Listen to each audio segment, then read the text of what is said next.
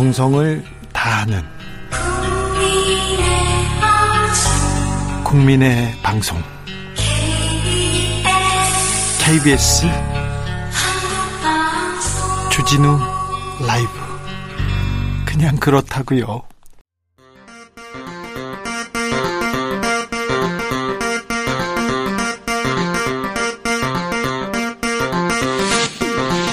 주진우 라이브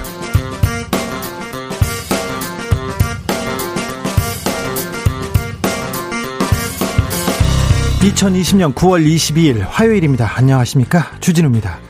코로나 신규 확진자가 61명 감소세를 보이고 있습니다. 하지만 산발적 감염 이어지고 있고요. 또 재감염 사례도 나오고 있습니다. 완치됐다가 재감염된 사례가 세계에서 6건인데 국내에서도 한 건 나왔습니다. 정은경 청장은 코로나가 감기처럼 반복 감염될 수 있다는 가능성을 보여준 것이라고 했는데요. 걱정입니다.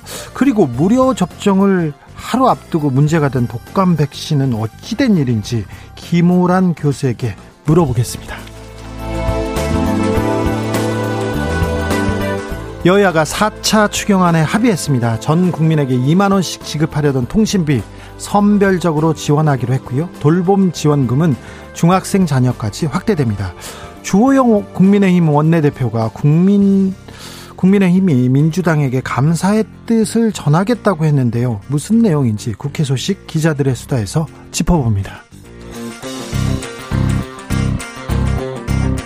추미애 법무부 장관이 국가 권력이 국민을 위해 작동하도록 개혁에 앞장서겠다면서 검찰 개혁을 다시 한번 강조했습니다. 이런 가운데 법무검찰개혁위원회에서 새 권고안이 나왔는데 어떤 내용이 담겨 있을까요? 초지일검에서 알아보겠습니다. 나비처럼 날아 벌처럼 쏜다. 여기는 주진우 라이브입니다.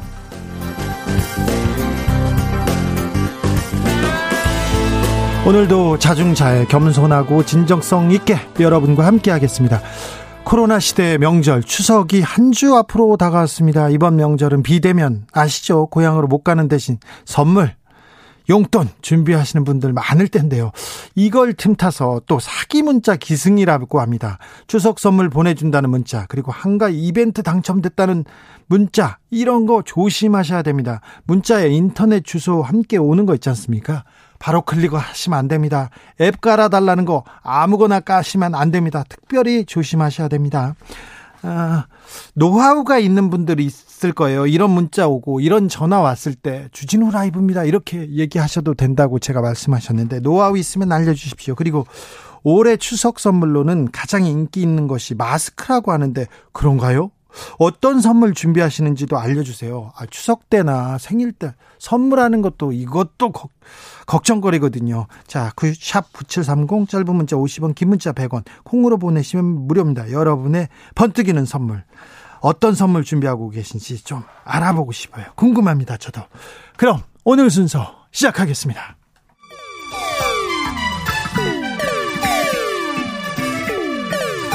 3805님 그 언젠가 나를 위해 시사를 던져주던 단발머리. 주진우 라이브? 왜 이런 거 저 시키는 거 단발머리 휘날리며 늘 진실을 쫓겠습니다.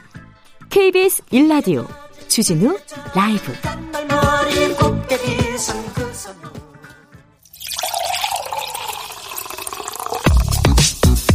진짜 중요한 뉴스만 쭉 뽑아냈습니다. 주 라이브가 뽑은 오늘의 뉴스 주스. 정상은 기자 어서 오세요. 네, 안녕하십니까? 네. 여야가 4차 추경안에 합의했습니다. 네, 이 더불어민주당과 국민의힘이 오늘 4차 추경안 처리에 전격 합의를 했습니다. 네. 추석 전에 추경을 집행하겠다라는 공동의 목표가 있었기 때문에 네. 이 국회 제출 11일 만에 추경이 통과가 됐는데요. 자, 통신비 2만 원. 아이고 말도 많고 탈도 많았습니다. 어떻게 하기로 했습니까? 네, 통신비 2만 원 원래 이 전 국민을 대상으로 13세 이상 전 국민을 대상으로 지급하기로 했었는데 그랬었죠. 네, 수정됐습니다. 네. 어, 수정된 내용은 어, 만 16세에서 34세까지 어, 그리고 만 65세 이상부터 지급을 하는 걸로 조정이 됐습니다. 네. 아, 만 35세에서 만 64세까지는 지급되지 않습니다. 그래서 좀 예산을 줄였나요? 네, 5,206억 원 정도 삭감이 됐고요. 네. 어, 대신 이 국민의힘에서도 그동안 주장을 해왔던 이 전국민 독감 백신도 한 발 물러섰습니다. 네. 아, 대신 의료급여 수급권자 그리고 장애인 연금 수당 수급자 등 이 취약계층 105만 명을 대상으로 독감 백신 무상 예방 접종을 하기로 했고 독감 그 백신도 합의했네요. 네. 어, 그리고 좀 아, 그좀 줄인 돈을 바탕으로 해서 원래 이제 초등학교 이하 아동에게 1인당 20만 원씩 아동 특별 돌봄비를 지원하려던 계획이 있었는데 어, 이것을 중학생까지 확대하기로 했습니다. 아, 13세에서 15세 아동에게 비대면 학습 지원금 15만 원을 지급할 예정이고요. 정부 방침에 적극 협조한 집합금지 업종인 유흥업종 그리고 콜라텍 대상 소상공인들에게도 세희망 자금 200만 원씩 지급하기로 합의를 했습니다. 아, 2만 원 그리고 백신 논쟁 이제는 끝나는 것 같습니다. 이게 불필요한 소모적인 논쟁이 너무 길었어요. 그런데 더불어민주당에선 송구하다고 하고 국민의힘에선 감사하다고 얘기하네요. 아, 네, 그렇습니다. 일단 더불어민주당 이낙연 대표는 송구하다라는 입장을 밝혔습니다. 이낙연 대표는 국민께 말씀드렸던 만큼 도와드리지 못하는 것에 대해 죄송하다라고 말을 했습니다. 이 통신비 전 국민 지급에서 조금 물러난 그 얘기를 하는 것 같습니다. 아, 그리고 합의를, 협의를 빨리 해서 이 추경을 집행해야 한다라는 절박감 때문에 불가피했다는 것을 이해해달라라고 말을 했습니다. 예. 어, 그리고 국민의힘 예결위원회 소속의 추경호 의원의 입장문을 통해서 이 소수당으로서 한계가 있었지만 이 국민의 시각에서 추경의 문제점을 지적하고 국민이 요구하는 사업을 반영할 수 있도록 최선을 다했다라고 얘기를 했습니다. 예. 알겠습니다. 이제 불필요한 논쟁은 빨리 끝내고 일하는 국회로 가야죠. 그래야죠.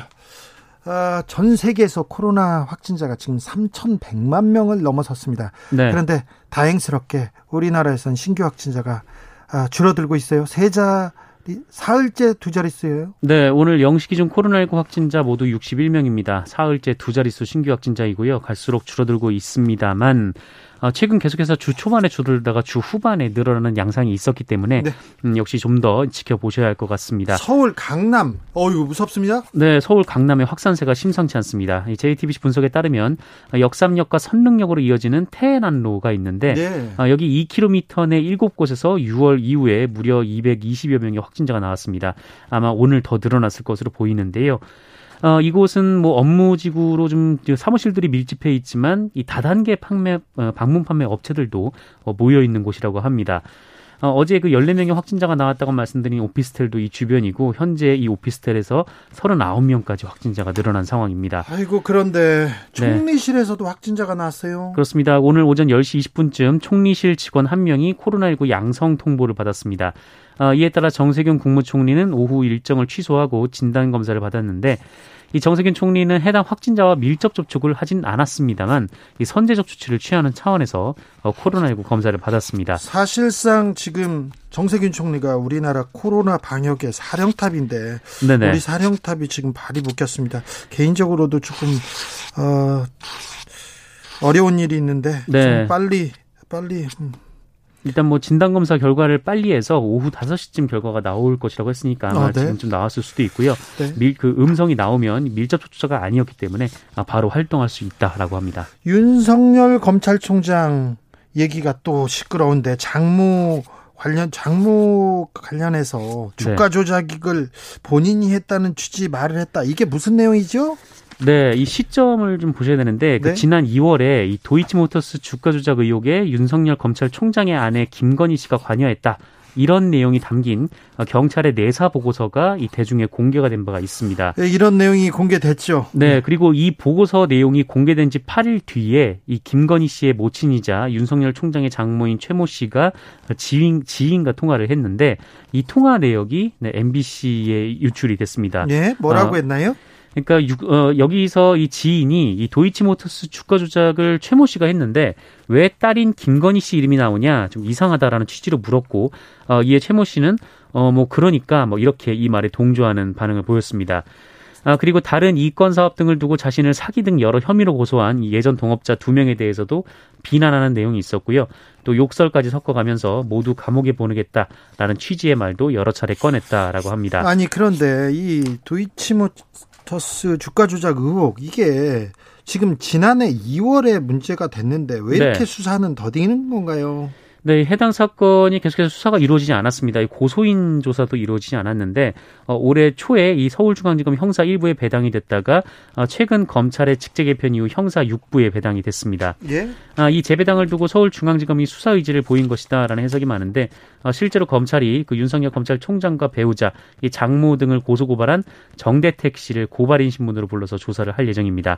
이 정대택 씨가 고발인 신분으로 조사를 받으면 어, 검찰에 수사를 요청한 지 7개월 만에 처음으로 조사를 받게 됩니다. 추미애 장관 아들 관련돼서도 음, 검찰이 수사에 나섰고요. 이 윤 총장 관련해서도 검찰이 수사에 나섰는데 왜 이런 수사는 어, 좀 권력형 권력자들에 대한 수사기 때문에 더 빨리 신속하게 그리고 또 깔끔하게 수사를 해야죠. 그런데 어, 검찰이 약간 이런 부분에 대해서는 좀 더딘 것 같습니다. 그래서 사회적 혼란을 더 부추기는 거 아닌가, 더 커지는 거 아닌가 그런 아쉬움도 남습니다. 어, 사회적 참사 특별위원회에서 세월호 관련된 조사를 계속 하고 있습니다. 그런데 네. CCTV 영상을 조작한 흔적이 있다면서 특검 특검 수사를 한다고 요구했습니다. 네, 이 가습기 살균제 사건 그리고 4, 4.16 세월호 참사 특별조사위원회가 법원에 제출된 법원에 제, 어, 특별조사위원회가 네. 이 법원에 제출된 세월호 CCTV 복원 데이터 그리고 세월호의 블랙박스 격인 CCTV 저장 장치 본체 수거, 수거 과정이 조작됐다는 증거를 확보했다면서 어, 특검을 요청을 했습니다. 그때 그러니까 세월호 당일날 당일날 있었던 CCTV 영상이 지금 조작됐다는 거죠. 조작 흔적이 있다고. 네, 맞습니다. 이 CCTV 영상은 이 참사 당시 광주지방법원 목포지원에 제출된 바가 있는데 어, 그 영상을 분석한 결과 조작 흔적이 발견됐다라는 것이죠. 어, 총 18,000여 곳에 이른다라고 하는데 어, 제출된 영상은 4월 10일부터 어, 참사 당일인 4월 16일까지의 이 비디오 인덱스 파일이 포함됐다라고 합니다. 네. 이게 어떻게 저, 그 조작 여부를 파악했는가 하면 이 CCTV 저장 장치가 어, 법원에 제출되기 전에 이 법원이 지정한 촉탁인이 있습니다. 이 예? 촉탁인에 의해서 복원 작업이 이루어졌는데 이 해당 촉탁인이 개인적으로 또 따로 데이터를 보관을 하고 있었어요. 네. 보관을 하고 이제 그 복원이 완료된 CCTV 자료를 이제 법원에 제출을 했는데 이 두 가지를 비교해 보니까 차이가 있었다라는 겁니다. 네. 그 원래 이제 영상 파일에 뭐 규격에 부적합한 것으로 파, 확인되는 어, 파일의 다른 영상 일부분이 그 그 들어가 있었다라는 건데 어, 이런 형상은 이 정상적인 녹화 과정에서는 기술적으로 발생할 수 없고 다른 파일로 덮어 씌웠을 때 어, 그때 이제 이런 현상이 나타난다라고 지적을 했습니다. 조작의 흔적이 있군요. 네, 그리고 지난해 3월 주장을 했던 이 CCTV 저장 장치 수거 과정 조작 의혹도 보강하는 추가 증거도 함께 제시를 했습니다. 이 세월호 선체 내에 그 64개 CCTV가 있는데 어, 이것과 그 저장 장치가 선으로 연결이 돼 있었거든요. 어, 그런데 저장 장치가 분리가 된 채 다른 장소에서 포착이 됐다라는 점, 어, 그리고 해경이 사참위에 제출한 저장치 수거 과정을 담은 영상이 재촬영된 영상으로 보인다는 점 등을 꼽았습니다. 음, 그때 기억나십니까? 세월호의 선장이 경찰에서 조사를 받다가 해경에서 조사를 받다가 해경 직원 그러니까 해경 경찰 집에 가서 잤던 거 기억하십니까? 근데 그 집에 갔는데 일부 시간이 또 영상 CCTV가 또 사라져요. 네, 집 앞에 CCTV가 있었죠. 네, 그런데 일부 시간이 사라졌어요. 그때 국정원 직원이 갔다. 그런 얘기도 있었는데 조사를 하다가 말았습니다. 세월호와 관련돼서는 왜 세월호가 침몰했는지 그리고 왜 구조하지 않았는지 그 어떤 것도 명확하게 드러나지 않았습니다. 청와대에서 박근혜 대통령이 7시간 동안 무슨 일이 있었는지도 말입니다. 사참위에서 이 청와대 7시간에 대한 기록은 공개해야 된다고 대통령 7시간 공개해야 된다고 그런 얘기도 했어요. 네, 사참위에서 그렇게 요구를 했는데 일단 더불어민주당 측에서 이 다음 주에 어, 국회에서 국회에서 이 관련된 요구안을 발의한다라는 소식이 전해졌습니다. 네. 어, 해당 기록이 최장 30년간 봉인 조치돼 있습니다만 국회의원 200명이 요구안에 동참을 하면 공개가 될 수가 있습니다. 그 당시에 황교안 총리 어, 대통령 권한대행이었죠. 갑자기 갑자기 이 자료를 이렇게 봉인했죠? 네, 이 정권이 바뀌기도 전에 이 보호 기간을 지정해서 봉인을 한 상태인데요. 네. 아, 현재 법력권과 정의당 등 의원들 외에 15명 가량의 국민의힘 의원들이 동의를 해야 이 공개가 가능합니다. 네. 아, 일단 이 공동 발의자로 119명이 참여한 상황이고요. 이 다음 주 초쯤 대표 발의할 계획이라고 고영인 더불어민주당 의원이 밝혔는데 이 고영인 의원은 참고로 안산 단원구갑 지역구 의원이기도 합니다. 예. 아, 공개하고자 하는 것은 2014년 4월 16일 세월호 참사 발생 직후부터 박근혜 전 대통령 파면 이전까지 이 세월호 사고 발생부터 또 구조 수습 및 진상 규명 등 사후 조치에 대해 아, 대통령 비서실, 대통령 경호실, 국가안보실에서 생산하거나 접수한 문서 그리고 그 목록 등입니다. 이 세월호 관련된 아, 문건을 이 문서를 30년 동안 봉인해야 된다는 이유가 이유를 저는 아, 찾을 수가 없어요. 어떤 그 어떤 이유도 찾을 수가 없는데 국회에서 이 그이 그, 법안을 기록을 공개하는 법안을 제출한다고 합니다. 어찌 되는 건지 좀 지켜 보겠습니다. 네. 어찌 되는 건지 저희가 계속해서 어, 알려드리겠습니다. 세월호 절대 가슴에만 묻고 지나갈 수는 없는 문제입니다. 음, 어제 박덕흠 의원 논란 해명을 했어요. 해명도 했고 대통령 자식들도 그러면 일하면 안 된다 이렇게 다른 목소리도 냈는데 계속해서 추가 의혹들 나오고 있습니다. 네, 어제 박덕흠 의원이 주장했던 것들 중에 주요 내용이 이 가족 회사가 공개 경쟁 어, 공개 경쟁 입찰로 공사를 수주했다라는 부분 어, 그리고 건설회사는 경영하는 아들이 어, 본인으로 인해 오히려 사업에 제약을 많이 받았다라는 부분이었는데요. 네. 어제 JTBC가 이 박덕흠 의원의 가족의 회사가 LH로부터 수의 계약, 그러니까 공개 입찰이 아니라 어, 이 회사를 찍어서 사업을 맡긴 사실이 있다라고 보도를 아, 했습니다. 수의 계약이 있네요. LH는 그 LH는 뭐 정부 산하기관이라고 할 수 있으니까 여기서 네. 수의 계약을 했다는 내용이 나왔네요. 네, 그렇습니다. 박덕흠 의원 측은 뭐 수의 계약이 있었다고 해도 뭐 액수가 얼마 안 된다라고 했는데 네. 어, 얼마예요? 지금까지 알려진 이것이 한 2천억 여원 정도이지 않습니까? 네. 여기서 이제 해당 공사비가 473억 원 정도였다. 수의 계약으로 네. 473억이요. 네, 결코 적지 않은 돈. 어유 많지요. 400억인데 많지요. 네 네. 네, 박덕흠 의원이 또한 이 건설사의 입찰 비리 처벌을 강화하는 것을 막았다라는 의혹도 제기가 됐습니다. 네. 2016년에 이 건설사가 담합 비리로 무조건 3회 이상 처분을 받으면 어, 사업 등록을 말소하는 법이 발의가 됐는데 네. 이 3회 이상 그 누적을 기한을 없앴었는데요. 어, 그런데 박덕흠 의원이 9년 이내로 어, 세 번 이상 걸리면이라는 단서 조항을 넣었습니다. 구멍을 크게 뚫었네요. 네네. 어, 그리고 2015년에 이 서울시 국정감사 당시에 이 신기술을 활용하라 이렇게 촉구하는 발언을 했는데 네. 네, 당시 박덕흠 의원의 아들 회사가 이 터널 관련 신기술을 보유한 상태였고 이후 이 기술 사용료로 수십억 원을 벌었다라는 보도도 나왔습니다. 기술 사용료로만 수십억씩 벌었다는 거죠. 네, 진성준 민주당 의원은 공사 수주 과정의 불법성을 따지지 않더라도 박덕흠 국민의힘 의원의 이해 충돌은 피해갈 수 없다 이렇게 지적을 했는데요. 뭐 신기술 발언도 그렇고 또 공개 입찰이었다는 그 박덕흠 의원의 항변에 대해서도 어, 건설이나 토목공사에서 공개 경쟁 입찰이라 하더라도 이 특정한 공법을 지정할 수가 있다라면서 어, 그렇게 되면 특정한 공법을 가진 어, 특정 기업만 참여할 수가 있기 때문에 어, 사실상 수의 계약이다라고 반박을 했습니다. 국민의힘 윤창현 의원은 삼성물산 사회이사로 이렇게 근무하다가 국회에 들어와서 정무위 그러니까 재벌과 은행과 그다음에 보험사를 관할하는 정무위에 있어요. 여기 또 이해충돌 얘기가 나와야 되는데 이거 되게 구조적으로 중요한 문제인데 이런 보도는 안 나와서 좀 마음이 아프네. 속상해서 네. 얘기했습니다. 주스 정상근 기자 함께했습니다. 감사합니다. 고맙습니다. 정혜경 님이 세월호 이야기만 나오면 송구합니다. 제 이름 거론되고 깜짝깜짝 놀라요. 해경이 잘못한 거 밝혀지는 것 같은 이름으로 놓치지 않고 지켜보겠습니다. 그러네요. 또 이런 또 아픔이 있는 거는 몰랐습니다. 해경님, 네, 해경이 잘못한 거 있으면 밝혀야죠. 네, 잘 될 겁니다. 어른으로서 세월호에 대한 미안함, 죄책감 다 가지고 있잖아요. 그래서 아이들의 희생이 헛되지 않게 왜 사고가 났는지, 왜 구조하지 않았는지 그 부분에 대해서 좀 명확하게 밝혀놓고 가야죠. 그래야 나중에 사고가 나더라도 사건으로 대참사로 만드는 일은 더 이상 만들면 안 되지 않겠습니까? 0509님은 소액 결제 사기는 들어온 캡처 문자를 캡처하고 결제를 확인하고 경찰서에 신고 접수하면 통신사가 환불받는 방법도 있어요. 저는 그렇게 해결했어요. 그러니까 문자를 캡처하고 결제를 확인하고 경찰서에 신고하라는 거죠. 그 뒤에 소액 결제 못하게 통신사에 신청했습니다. 불편하지만 마음 편해요. 아, 이거 좋은 방법인 것 같습니다. 9193님은 집콕 중인 조카들에게 추석 선물로 BTS와 블랙핑크 CD 준비했어요. 오우, 센스.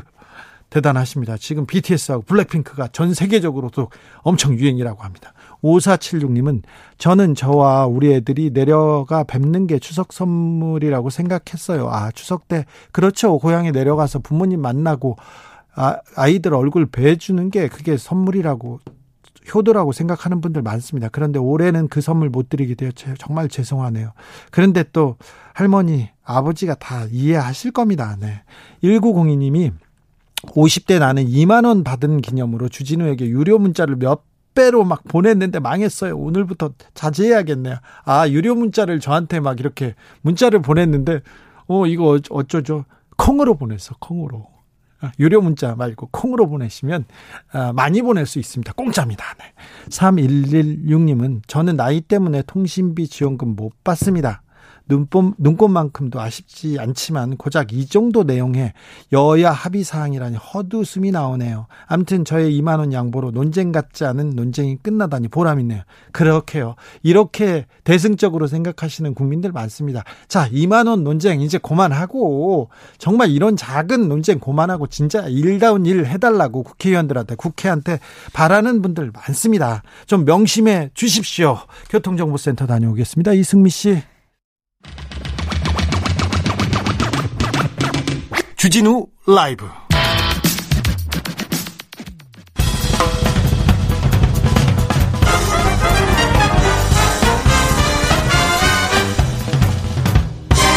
훅 인터뷰. 모두를 위한 모두를 향한 모두의 궁금증. 훅 인터뷰. 광복절 집회 이후에 한때 하루 확진자가 400명을 넘었어요. 아우, 그때는 아찔했었는데요. 다행히 모두가 거리두기 잘했습니다. 그래서 오늘은 신규 확진자가 두 자릿수 이어가고 있습니다. 참 힘든 시기 잘 이겨내고 있다고 감사하다고 전하고 싶습니다. 그런데 이번에는 재감염 소식이 들려와요. 아이고, 이건 뭐지? 완치됐다가 다시 코로나에 걸렸다는 얘기인데, 그럼 감기처럼 계속 걸릴 수도 있다는 건가요? 어떤 내용인지 물어보겠습니다. 김호란 국립암센터 대학원 예방의학과 교수. 안녕하세요. 예, 안녕하세요. 교수님 잘 계시죠? 예. 네, 건강하시죠? 예, 건강하게 지내고 있습니다. 나는 그 교수님 건강, 의료진 건강이 걱정입니다. 예, 고맙습니다. 어, 오늘은 신규 확진자가 61명, 사흘째 두 자릿수인데요. 현재 상황, 상황 어떻게 보세요? 예, 다행히도 지난 2주간 전 국민이 강화된 사회적 거리두기로 고생을 많이 하셨는데 네. 그 효과가 조금씩 나타나고 있는 것 같습니다. 예. 그렇지만 물론 이제 안심하기는 아직 이르고요. 예. 왜냐하면 여전히 감염 경로를 모르는 환자 비율이 어, 자꾸 증가해서 30%나 이루고 있거든요. 네. 그래서 아무래도 찾지 못한 숨은 감염자는 꽤 있다. 결국에 우리가 조금 이제 조심을 늦추게 되면 경계를 늦추게 되면 언제든지 다시 증가할 수 있다 이런 위험은 있는 상황입니다. 어, 문재인 대통령도 오늘 서서히 안정화 단계로 접어들 수 있다는 희망 가지게 됐다 얘기했는데 약간 지금 상황 낙관적으로 봐도 됩니까? 이제 결국에는 국민의 협조와 참여에 달려 있습니다. 예? 국민들이 마스크 쓰기 하고 사회적 거리두기에 적극적으로 동참해주면 계속해서 감소할 수 있을 겁니다. 네. 왜냐하면 네. 방역 당국이 할 수 있는 것은 결국 고강도 역학조사와 광범위한 검사를 통해서 감염원 찾고 또 접촉자 격리하고 이것만 방역 당국이 할 수 있거든요. 예. 그래서 그 외의 부분은 국민들이 열심히 참여해 주셔야지만 상황 관리가 가능합니다. 코로나 19가 그 독감처럼 반복해서 감염될 수 있다 이런 얘기도 들리는데 아이고 이거 걱정입니다. 예, 그렇습니다. 코로나19 면역이 매우 어렵고 복잡합니다. 아직 완벽히 우리가 이해하고 있는 것은 아니고요. 예. 그런데 이전부터 감기를 일으키는 코로나 바이러스가 있거든요. 예. 그 경우에는 이미 재감염이 가능하다라는 게 알려져 있었고요. 이번에는 코로나19 재감염 사례가 여러 나라에서 지금 보고되고 있는데 아직까지는 한 여섯 명 정도 사례가 보고됐어요. 예. 그런데 이제 우리나라에서도 한 명 재감염으로 보이는 사례가 지금 나오고 거죠. 예. 날씨가 조금 쌀쌀해지면 코로나가 더 좀 극성을 부리지 않을까 이런 생각도 하는데요. 이거 이거 날씨하고 그 감기하고는 뭐 직접적인 연관성이 있지 않습니까? 코로나도 그렇습니까? 예, 어떤 바이러스든지 호흡기에 감염을 일으키는 바이러스는 날씨가 차고 건조해지면 더 오랫동안 생존하게 됩니다. 아이고. 예, 그렇기 때문에 감염 가능성이 더 높아질 것이다. 이렇게 보고 있는 거죠. 더 조심해야 되겠네요. 그렇습니다. 네. 음. 자, 코로나 백신이나 치료제가 나온다는 얘기가 뉴스가 조금 나오고 있어요. 그래서 어, 아마 올 가을 겨울에는 나오지 않을까 생각도 합니다, 교수님. 예, 그렇지만 백신이 개발된 거하고 예? 완전히 효과나 안전성이 입증이 돼서 우리가 상용화까지 가게 되는 거하고는 좀 시간차가 있을 겁니다. 네. 그래서 연말까지 백신 임상 3상 시험 결과를 보여주는 게 좀 있을 수는 있는데 그렇다고 해서 그 결과를 바로 믿고 우리가 바로 쓸 수 있을 것이냐 그건 좀 아닌 것 같고요. 예. 여러 백신의 결과를 우리는 비교해서 그 중에서 효과도 가장 좋고 가장 안전하고 또 가격도 좀 더 싸다면 좋겠죠. 네. 그런 네. 걸 골라서 우리나라는 맞으면 되지 않을까 싶습니다. 음, 백신도 치료제도 아직 조금 시간이 그 필요한데요. 무엇보다도 예방 잘해야 되는데 코로나 19, 독감, 감기, 어이구 이거 세 개가 다 몰려오고 있어서 어찌 어찌 예방해야 됩니까? 기본 수칙 같은 거 있나요? 예, 다행히도 이 세 가지는 기본 수칙이 같습니다. 그래요? 마스크 쓰고 손 씻고 사회적 거리두기 하고 예. 또 과로나 스트레스를 피하면서 개인 면역 수준 건강 관리하는 거죠. 예. 그렇게 하면 세 가지를 동시에 예방할 수 있습니다. 근데 교수님 스트레스 받지 마라 스트레스 피하라는데 그거 어떻게 피해요? 그거 스트레스 받습니다. 아 스트레스 피하는 방법은 그래도 좀 좋은 쪽을 바라보는 겁니다. 항상 어... 모든 상황에서는 네? 좋은 면만과 나쁜 면이 있기 때문에 나쁜 면만 자꾸 보면 점점 스트레스 받고 괴로워지고 불안해지고 불행하게 느껴지지만 그 와중에서도 좀 좋은 쪽을 바라보게 되면 조금 낫지 않을까 싶습니다. 교수님, 저는 나쁜 쪽만 바라보는 사람인데 직업이 그런데 저는 어떻게 해야 됩니까? 아, 나쁜 쪽만 바라봐서 비판을 하고 사회를 더 좋게 만들려고 하시는 분이니까 우리 사회에 꼭 필요한 분이라고 생각합니다. 아, 그렇습니까? 교수님 말에 네. 제가 위안이 좀 됩니다. 자, 네. 교수님은 스트레스를 피하는 좀 방법이 있으면 좀 하나 알려주세요. 저 개인적으로는 네. 가능하면 아, 이 또한 굉장히 우리 사회에 필요한 일이어서 온 것이 아닌가. 이 기회를 통해서 우리가 보건 수준도 좀 높일 수 있고 환경도 좀 더 좋아질 수 있고 위기를 좀 기회로 삼으면 좋지 않을까 그렇게 생각하고 있습니다. 아, 훌륭하십니다, 교수님. 네. 존경합니다, 교수님. 아, 별 말씀을요. 교수님, 저기 예. 인플루엔자 예. 백신 무료 접종한다고 하는데 갑자기 일시 중단됐습니다. 이거 걱정이 되는데 이거 무슨 일입니까? 예, 오늘 이 뉴스가 좀 많이 나오고 있는데요. 우리가 인플루엔자 백신 같은 이런 백신은 콜드 체인이라고 해서 저온에서 어, 운송과 보관을 해야 됩니다. 예? 접종 맞기 전까지요. 그래야죠. 그런데 이송하는 과정에서 일시적으로 저온이 아닌 상온에 노출이 됐다는 겁니다. 예. 많이는 아니고 일부죠, 일부. 그렇죠. 일부 그리고 시간도 한 5분 정도라고 하는데 확실히 그 상황을 알 수 없기 때문에 식약처에서 해당 백신의 성분에 변화가 없었는지 지금 검사하기로 한 겁니다. 네. 그래서 좀 결과를 지켜봐야 됩니다. 네. 코로나도 걱정인데 코로나 블루 아유 우울해 또 가을이 오니까 또 가을 타는 분들 많지 않습니까? 그렇죠. 그래서 예. 아이고 이 코로나 블루 더 심각해졌어 이런 사람들 있는데 이분들한테 조금 한마디 해주십시오. 예, 사회적 거리두기가 강조되면서 사람들의 마음의 거리마저 좀 멀어지는 것이 문제인 것 같습니다. 예. 그래서 직접 대면하지 않더라도 이렇게 지인들과 자주 영상통화도 하고 서로 격려도 해주고 하는 것이 꼭 필요하고요. 예. 그다음에 이제 가을이 되면서 우울이 늘어난다는 것은 예. 햇빛을 쪼이는 양이 줄어드는 것도 연관성이 있습니다. 아, 좀 햇빛을 쪼이고 바깥에 좀 걷고 그럼 나, 아지겠네요 예, 예. 그게 이제 햇빛을 어느 정도 쪼여야 멜라토닌도 생성이 되고 따라서 수면도 질이 높아지게 되거든요. 예. 그래서 그걸 조금 더 신경 쓰시면 좋을 것 같습니다. 아, 이건 또 효과적인 방법인 것 같습니다. 예. 교수님, 이거 물어보는 사람이 많은데요. 해외여행 가고 예. 싶어 그래가지고 비행기 타고 그냥 그 하늘만 한번 돌고 다시 돌아오는 그런 여행도 생기고 그랬는데 해외 여행 언제쯤 가능할 것으로 보이십니까? 아, 우리가 마음껏 마스크도 안 쓰고 해외여행을 가는 거는 앞으로 1, 2년 안에는 어려울 것 같습니다. 어, 1, 2년 안에 어려워요? 예, 그래서 우리나라 안에서 감염 관리를 잘하고 조금 더 안전한 곳을 갈 수 있는 방법을 찾아야 되는데 그러려면 우리나라 안에서 감염 관리를 잘 하는 게 첫 번째거든요. 예. 그걸 먼저 해야 되겠고요. 해외 여행 가능하지 않은 것을 자꾸 생각하면 오히려 스트레스 받지 않을까 싶습니다. 그래서 여행과 관련된 책이나 소설을 읽으면 좀 대리 만족이 되지 않을까요? 싶습니다. 아이고, 네, 좋은 네. 방법입니다. 좀, 예, 좀 명심해 들었으면 합니다. 자, 추석 연휴가 시작됩니다. 다음 주부터. 근데 추석 연휴 또 사람들이 많이 모이고 이동하면 또 코로나가 이렇게 또 번지지 않을까 이런 걱정도 되는데 자 국민들한테 방송을 들은 국민들한테 아, 저 방역 전문가로서 이렇게 한마디 해주십시오. 예, 이번 추석은 가능한 한 우리 집, 우리 동네에서 벗어나지 않고 지냈으면 가장 좋겠고요.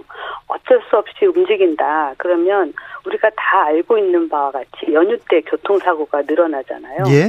전국적으로 사람들의 이동이 늘어나면 코로나19가 아무래도 어느 정도 확산될 수밖에 없습니다. 그래서 교통사고를 막기 위해서 최대한 안전운전 하는 것처럼 이번 코로나19에 사람들 만날 때 최대한 안전수칙을 잘 지켜서 건강하고 안전하게 추석을 잘 마칠 수 있기를 바랍니다. 네, 오늘도 지혜와 슬기 주셔서 감사합니다. 고생 많은 거 아는데 조금 더 고생해 주시고요. 예, 감사합니다. 건강하십시오, 김호란 교수님. 예, 감사합니다.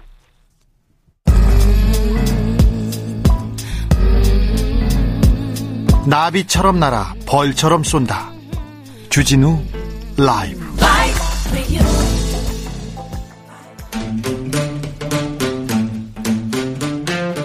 청년이 보고 듣고 느끼는 요즘 우리 사회 그것이 궁금하다. 청년에게 묻는다. 요즘 뭐하니? 프로게이머 출신 유튜버 황희두 씨 어서 오세요. 네, 안녕하세요. 한 주 잘 보내셨어요? 네, 한 주도 바쁘게 잘 보냈습니다. 바쁘게 어떻게 바쁘게? 이번에 그 청년의 날그 예. 그 행사에 또 다녀오기도 했고. 어, 그래요? 예. 나 그, 그거 궁금해요. 청년의 날 가서 저기 BTS도 봤어요? 아, 네. 이렇게 뒤에 뒷줄에 앉아 계시더라고요. 아 그래요? 네, 그래서 앞에 또 대통령님 계시고 정말 평생 잊지 못할 추억을 네, 가지고 왔습니다. 그때 무슨 일이 있었어요? 거기서 청년의 날 기념식에서? 어, 아무래도 코로나 때문에 막 크게 뭐 이런 얘기를 나눈다던가 이런 건 없었고 말 그대로 현장에서 이 청년들을 이제 대표해서 온 사람들이 좀 많아가지고 아무래도 이 어떤 방역 관련해서 제일 많이 신경 쓰다 보니까 별 일은 없었고 네. 그 행사 전에 그 뭐 이따가 더 얘기하겠지만 탁현민 비서관이 되게 이 동선 하나하나까지 디테일하게 이걸 하더라고요. 그래서 네. 되게 신기하게 봤습니다. 서, 저희 탁현민 비서관이 성격이 나빠요. 그래서 되게 꼼꼼합니다. 아이고 뒤에서 연습 많이 합니다. 엄청나던데. 성격이 나빠요. 그 자, 그런데 어 가서 문재인 대통령이 공정을 37번이나 언급했다고 했지 않습니까? 예. 가서 직접 들으니까 어떤 게 조금 기억에 남습니까? 어, 일단은 말씀 주신 대로 공정이란 단어가 굉장히 많이 들어갔는데, 네. 뭐, 여전히 불공정하다는 청년들의 분노를 듣는다. 네. 뭐, 공정을 바라보는 눈이 다를 수 있다는 사실이 공정에 대해 더 성찰할 수 있는 계기가 되었다. 뭐, 이런 말씀들을 많이 하셨는데, 네.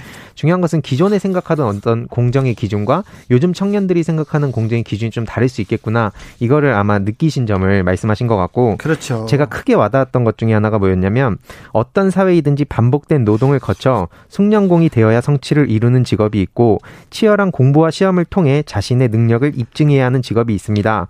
모든 직업은 서로 연계되어 있으며 서로에게 부족한 부분을 채워가며 사회는 균형을 이루고 이 균형은 당연히 서로의 일을 존중할 때 지속할 수 있습니다. 어떤 일이든 공정하고 정당한 대우를 받는 것이 그 기본일 것입니다. 이런 말씀하신 게 가장 크게 와닿았는데 쉽게 말해서 이게 직업의 다양성 그리고 직업의 연계성이라고 저는 해석을 했거든요. 한마디로 어떤 직업이든 뭐 인종이든 성별이든 차별해서는 안 된다 이런 말씀으로 저는 해석을 했습니다. 네. BTS가 청년 대표로 연설을 했다는데 어떤 말 하던가요? 어, BTS가 청년들의 대표이자 동시에 대한민국 청년으로서 이제 무대에 오른 것인데 지난 7년간 멤버 개개인들의 힘들었던 순간들 그리고 좌절을 극복해가는 개개인의 과정들을 솔직하게 드러냈고요. 또 모든 청년들에게 용기와 희망을 전해줬는데 뭐 대표적으로 이제 대한민국의 청년들은 늘 강하고 대단했고 어제의 청년들처럼 그리고 오늘의 청년들처럼 지금까지 해왔던 것처럼 멈추지 않고 계속 씩씩하게 걸어가시길 바랍니다. 여러분들의 훌륭한 생각으로 세상을 변화시키고 그보다 더 미래의 청년을 위해 앞장서 시대의 불빛이 되어주길 바랍니다. 라면서 이 대한민국의 모든 청년들을 이렇게 응원을 했습니다. BTS가 청년들을 응원한다. 그리고 자신들도 어려웠던 어려웠던 상황을 이겨내고 지금 좀 세계적인 어, 스타가 됐다 얘기가 그 울림이 있었을 것 같은데 예. 어, 문 대통령의 공정 그리고 청년의 나라 BTS가 출연하는 걸 보고 비판하는 목소리가 더 많아요 언론에는 예 언론에는 유독 그런 얘기들이 많이 나왔는데 근데 청년들도 청년들도 그렇게 생각합니까? 뭐 제 주위에서만 보면은 뭐 일단 되게 신기하다는 반응도 많았고 특히 되게 자랑스러워하는 반응이 더 많았던 것 같습니다. 그런데요. 예, 그런데 이제 일부 기사라든지 일부 커뮤니티의 내용을 좀 보면은 뭐 비판의 목소리라고 하면서 뭐 박원순 전 서울시장님 그리고 인국공 그다음에 추미애 장관 아들 휴가 뭐 이런 거 관련해서 청년들의 분노가 확산이 됐는데 이런 상황에 심지어 세계적으로 성공한 아이돌을 청년 대표로 내세우는 게 부적절하다는 그런 지적이었고요. 문재인 대통령이 공정을 말하면서도 정작 불공정 이슈로 분노하고 있는 이런 청년들의 목소리를 외면했다는 그런 지적들이었습니다. 아, 그래요? 예. 어떻게 보세요? 뭐 제 개인적으로 봤을 때는 앞서 말씀드렸듯이 이게 좀 오해가 있는 것 같은 게 이 BTS가 청년 대표라 해서 막 이들을 우대하자 이런 취지가 아니었고 BTS 또한 대한민국의 청년으로서 그 과거에 아팠던 거를 어떻게 극복했는지 이런 개개인의 스토리들을 이야기하면서 모든 대한민국 청년들을 응원하고 힐링하는 그런 자리였기 때문에 모두가 주인공인 자리였습니다. 그래요? 예. 황희두가 주인공인 자리였습니까? 저도 주인공이고 모든 청년들이 주인공이었습니다. 자, 정치권 비판에 대해서는 어떻게 보세요? 어, 아까 말씀드렸듯이 탁현민 비서관에 대해서 이제 허은하 그 국민의힘 의원이 좀 비판을 했는데요. 특히 뭐 문재인 대통령의 그 37, 37번이나 언급한 그 공정이란 단어에서 진정 어린 공정을 느낀 청년이 몇 명이나 되었을까? 그리고 또 문재인 대통령이 BTS를 내세워 불공정 비난을 막는 방탄을 입을, 입은 줄 알았는데 알고 보니 방탄은 탁현민이 입고 있었다. 사실 이게 무슨 말이죠? 저도 이게 무슨 말인지는 이해를 좀 못했는데 아무튼 이 탁현민 표다 이번 행사가 뭐 그런 지적이었습니다. 제가 찾아보니까 그런데 아까 말씀드렸듯이 행사 전까지는 굉장히 그 디테일하게 동선을 체크하더니 행사 진행 중에는 어디 갔는지 못 봤거든요. 그런데 이게 왜 탁현민 표가 되는지 전 납득이 안 갔습니다. 그 물밑에서 굉장히 노력하는 노력하는 사람입니다. 그런데 네. 인터넷 반응 이에 대한 인터넷 반응 어떻습니까? 뭐 비판적인 목소리를 좀 요약해 보면 차라리 불공정을 말하지 그랬나 청년들은 공정을 불공정한 곳에 쓰지 않는다. 공정을 말만 하면 실현되는 가치인가? 열심히 국위 선양하는 BTS를 왜 부르나? BTS가 일반 청년인가? 공정이란 무슨 상관? 이런 얘기도 있었고 반면 BTS 팬 연설 정말 멋졌습니다. 좋은 메시지입니다. BTS 데려온 게 불공정이라고 무슨 상관이냐고 노력해서 세계 정상에 오른 청년들 칭찬하는 게 그게 문제인가? 라는 이런 지적도 있었습니다. 어, 청년들을, 청년들은 좀 언론이 BTS를 놓고 이쪽 저쪽으로 나뉘어가지고 좀 다툰다고 이렇게 생각할까봐 그게 좀 마음에 걸립니다. 자, 네. 공정이 청년들한테는 화두입니다. 정말 가장 네. 중요한 요소인 것 같은데 박덕흠 국민의힘 의원에 대해서는 어떤 반응을 보이고 있습니까? 일단 제가 꾸준히 전해드리는 일베라는 이런 커뮤니티 사이트의 반응을 봤는데 좀 놀랐거든요. 네. 그 내용을 보면 이, 이 내용에 대해서 거의 없습니다. 일단. 아, 이 내용 관심이 없어요? 거의 많이 안 나오고 있고 네.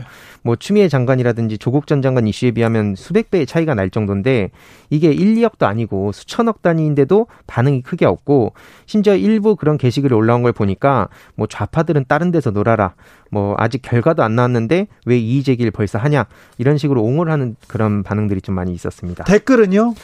그래서 좀 이런 기사에 달린 댓글들 몇 개 봤는데 어 기사 관련된 걸 보면 당선 뒤에 매출 줄어 박원순이 날 눈 감아 줬겠나 뭐 이런 기사의 반응에는 뭐 추미애 장관을 구출하기 위한 거다 뭐 물타기다 뭐 이런 반응들이 좀 있었고 또 서, 박덕흠 의원이 그 서울시에서 400억 수주 박원순 시장이 불법 지시했겠나 이런 댓글에도 뭐 문재인 대통령의 그 팬들이 좌표를 찍었다 이런 식으로 표현한 댓글도 있었고 또 결국엔 또 추미애 그 조국 윤미향 이들의 비리를 빨리 조사해 달라 그리고 뭐 이런 식으로 주장을 하는데 왜 표창장과 휴가에서는 청년들의 박탈감을 주장하면서 이렇게 수천억 원에 대한 어떤 논란에 대해서는 침묵하는지 좀 이해가 안 갔습니다.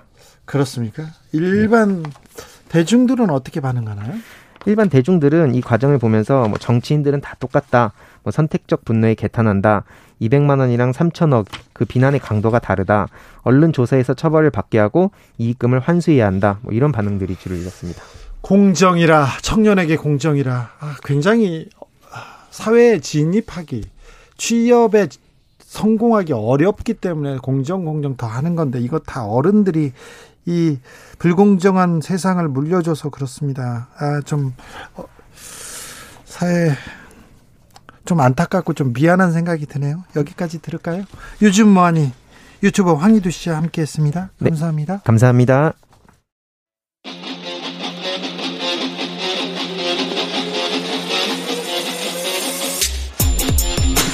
진짜가 나타났다. 악마 기자 주 기자가 전해주는 지옥에서 온 실사. 주진우 라이브.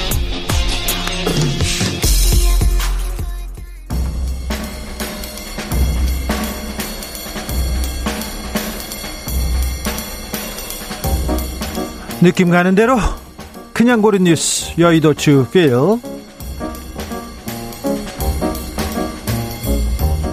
가을이 줄어든다. 기후 변화의 영향. 중앙일보 기사입니다.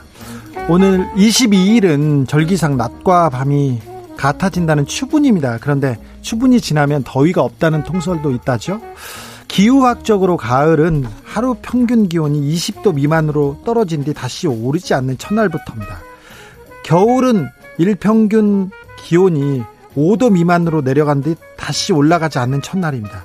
그런데 서울은 가을이 계속 줄고 있고요. 부산은 늘고 있다고 합니다. 서울은 기상 관측 일에 가을이 12일이나 줄었어요. 그래서 올해 서울의 가을은 54일입니다. 재밌는 것은 인천은 58일이라고 합니다. 54일, 58일. 가을이 엄청 짧습니다. 기후변화로 여름의 길이는 길어지고 겨울의 길이가 짧아집니다. 가을은, 우 점점 더 짧아집니다. 음, 가을날이 금처럼 귀하다는 얘기입니다. 그래서 가을을 그냥 보내면 안 됩니다. 아까운 시절이기 때문에 아, 일단 사랑해야 되고요. 가을날엔 아까 교수님 말한 대로 조금 햇볕을 잘 쏘야 됩니다. 자신을 위해 조금 더 시간을 써야 되고요. 어, 남의 나쁜 일, 그 싸움 이런 거는 좀 미뤄둬야 됩니다. 그건 겨울에 하자고요. 겨울에 하자고요. 이별도 겨울에 하시고 다 나쁜 건 미뤄 놓자고요. 가을은 사랑하기도 모자란 날이니까 좀 걸으시고요. 하늘도 좀 보시고 그러시길 추천합니다. 본인을 위해 자신을 위해서 좀 쓰자고요. 금 같은 가을입니다. 360도 본 충격 한라산 크리스남, 크리스마스 나무의 죽음 중앙일보 기사인데요. 제주도 제주도 한라산에 전 세계에서 가장 넓은 구상나무 숲이 있습니다. 크리스마스 트리 만드는 나무가 구상나무인데요. 국제적 멸종 위기입니다. 이 나무가. 그런데 한라산에서 죽어가고 있다고 합니다. 아, 기후 변화가 가져온 재앙입니다. 걱정입니다. 그림 같은 호수가 말랐다. 수심 114m 바닥서 열린 축구 경기 조선일보 기사인데요. 크로아티아 수도 자그레브에서 남쪽으로 쭉 가면 블루레이크라는 호수가 있습니다. 블루레이크라는 호수인데 호수가 말라가지고요. 말라서 수심 114m 바닥이 말라서 거기가 축구장으로 변했답니다. 건조한 날씨 영향인데요. 특히 지난 겨울에 눈이 거의 오지 않았고 계속 건조한 날씨가 계속된다고 합니다. 지구가 아프다는 얘기입니다. 호수도 아프다는 얘기입니다. 이탈리아 의원수 3분의 1 줄인다. 국민 69% 개헌 찬성.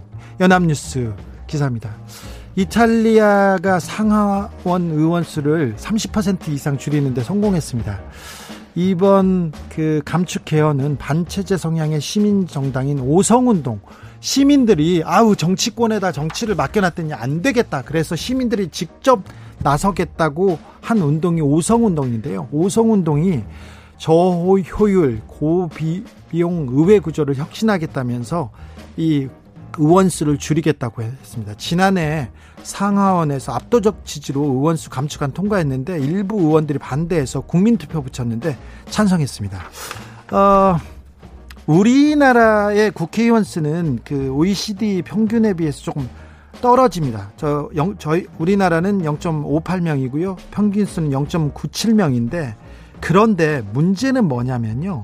한국 국회의원의 수는 많지 않지만 특권, 특혜, 어, 월급은요. 가장 많다는 거죠. 특권을 가장 많이 누린다고 합니다. 그런데 제 생각에는 이 특권, 특혜를 조금만 줄여주면 국회의원들이 항상 공직을 위해서, 국가를 위해서, 국민을 위해서 봉사한다고 하지 않습니까? 그래서 특혜를 조금 뺏으면 진짜 국민을 위해서 봉사하는 사람들이 국회의원이 되지 않을까 이런 생각합니다. 이해충돌, 갑질 그런 거 말고요. 그래서 우리도 국회의원 수 줄이는 거 말고 국회의원의 특권을 줄이는 거에 대한 논의는 바로 시작돼야 됩니다. 국회의원 선거 전에는 우리가 특권을 포기하겠습니다. 항상 얘기합니다. 그런데 국회의원이 되자마자 그런 얘기는 어디서 찾아볼 수 없지 않습니까? 속상해서 그래요.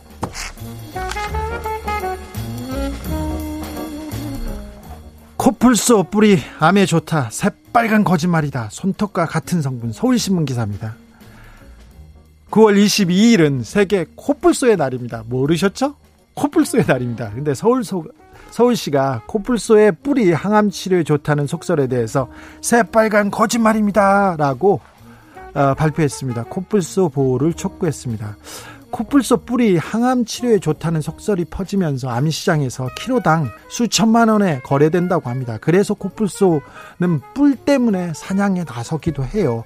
아, 코뿔소 뿔은 뼈가 아니라 피부의 각질이 단단하게 변해 생깁니다. 그러니까 사람의 손톱 같은 겁니다. 아니죠. 발톱 같은 거죠. 발톱. 케라틴 성분이라고 설, 설명했습니다. 그런데 아랍권에서는 이게 부를 상징하는 장신구가 됐고요. 그래서 밀렵과 밀거래로 계속해서 코뿔소는 아, 멸종 위기에 처했습니다. 코뿔소 뿔이 건강에 좋다, 항암 치료에 좋다고 해서 다려 먹었다는 먹였다는 분 저도 그런 사람 본적 있습니다. 근데 이분은 손톱을 끓여 끓여 먹은 겁니다. 아니죠. 발톱을 끓여 먹겠 먹은 겁니다. 발톱을 끓여 먹겠습니까? 코뿔소 안 됩니다. 네. 9월 22일은 세계 코뿔소의 날이었습니다.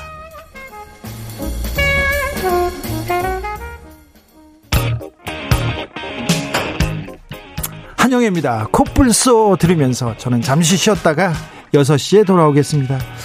8910님이 여기는 부산이에요. 오늘 하늘이 정말 가을가을 했어요. 그런데 저녁이 되니 바람이 많이 부네요. 가을이 갈수록 짧아진다니 즐길 수 있을 때 지금 이 순간을 즐겨야겠어요.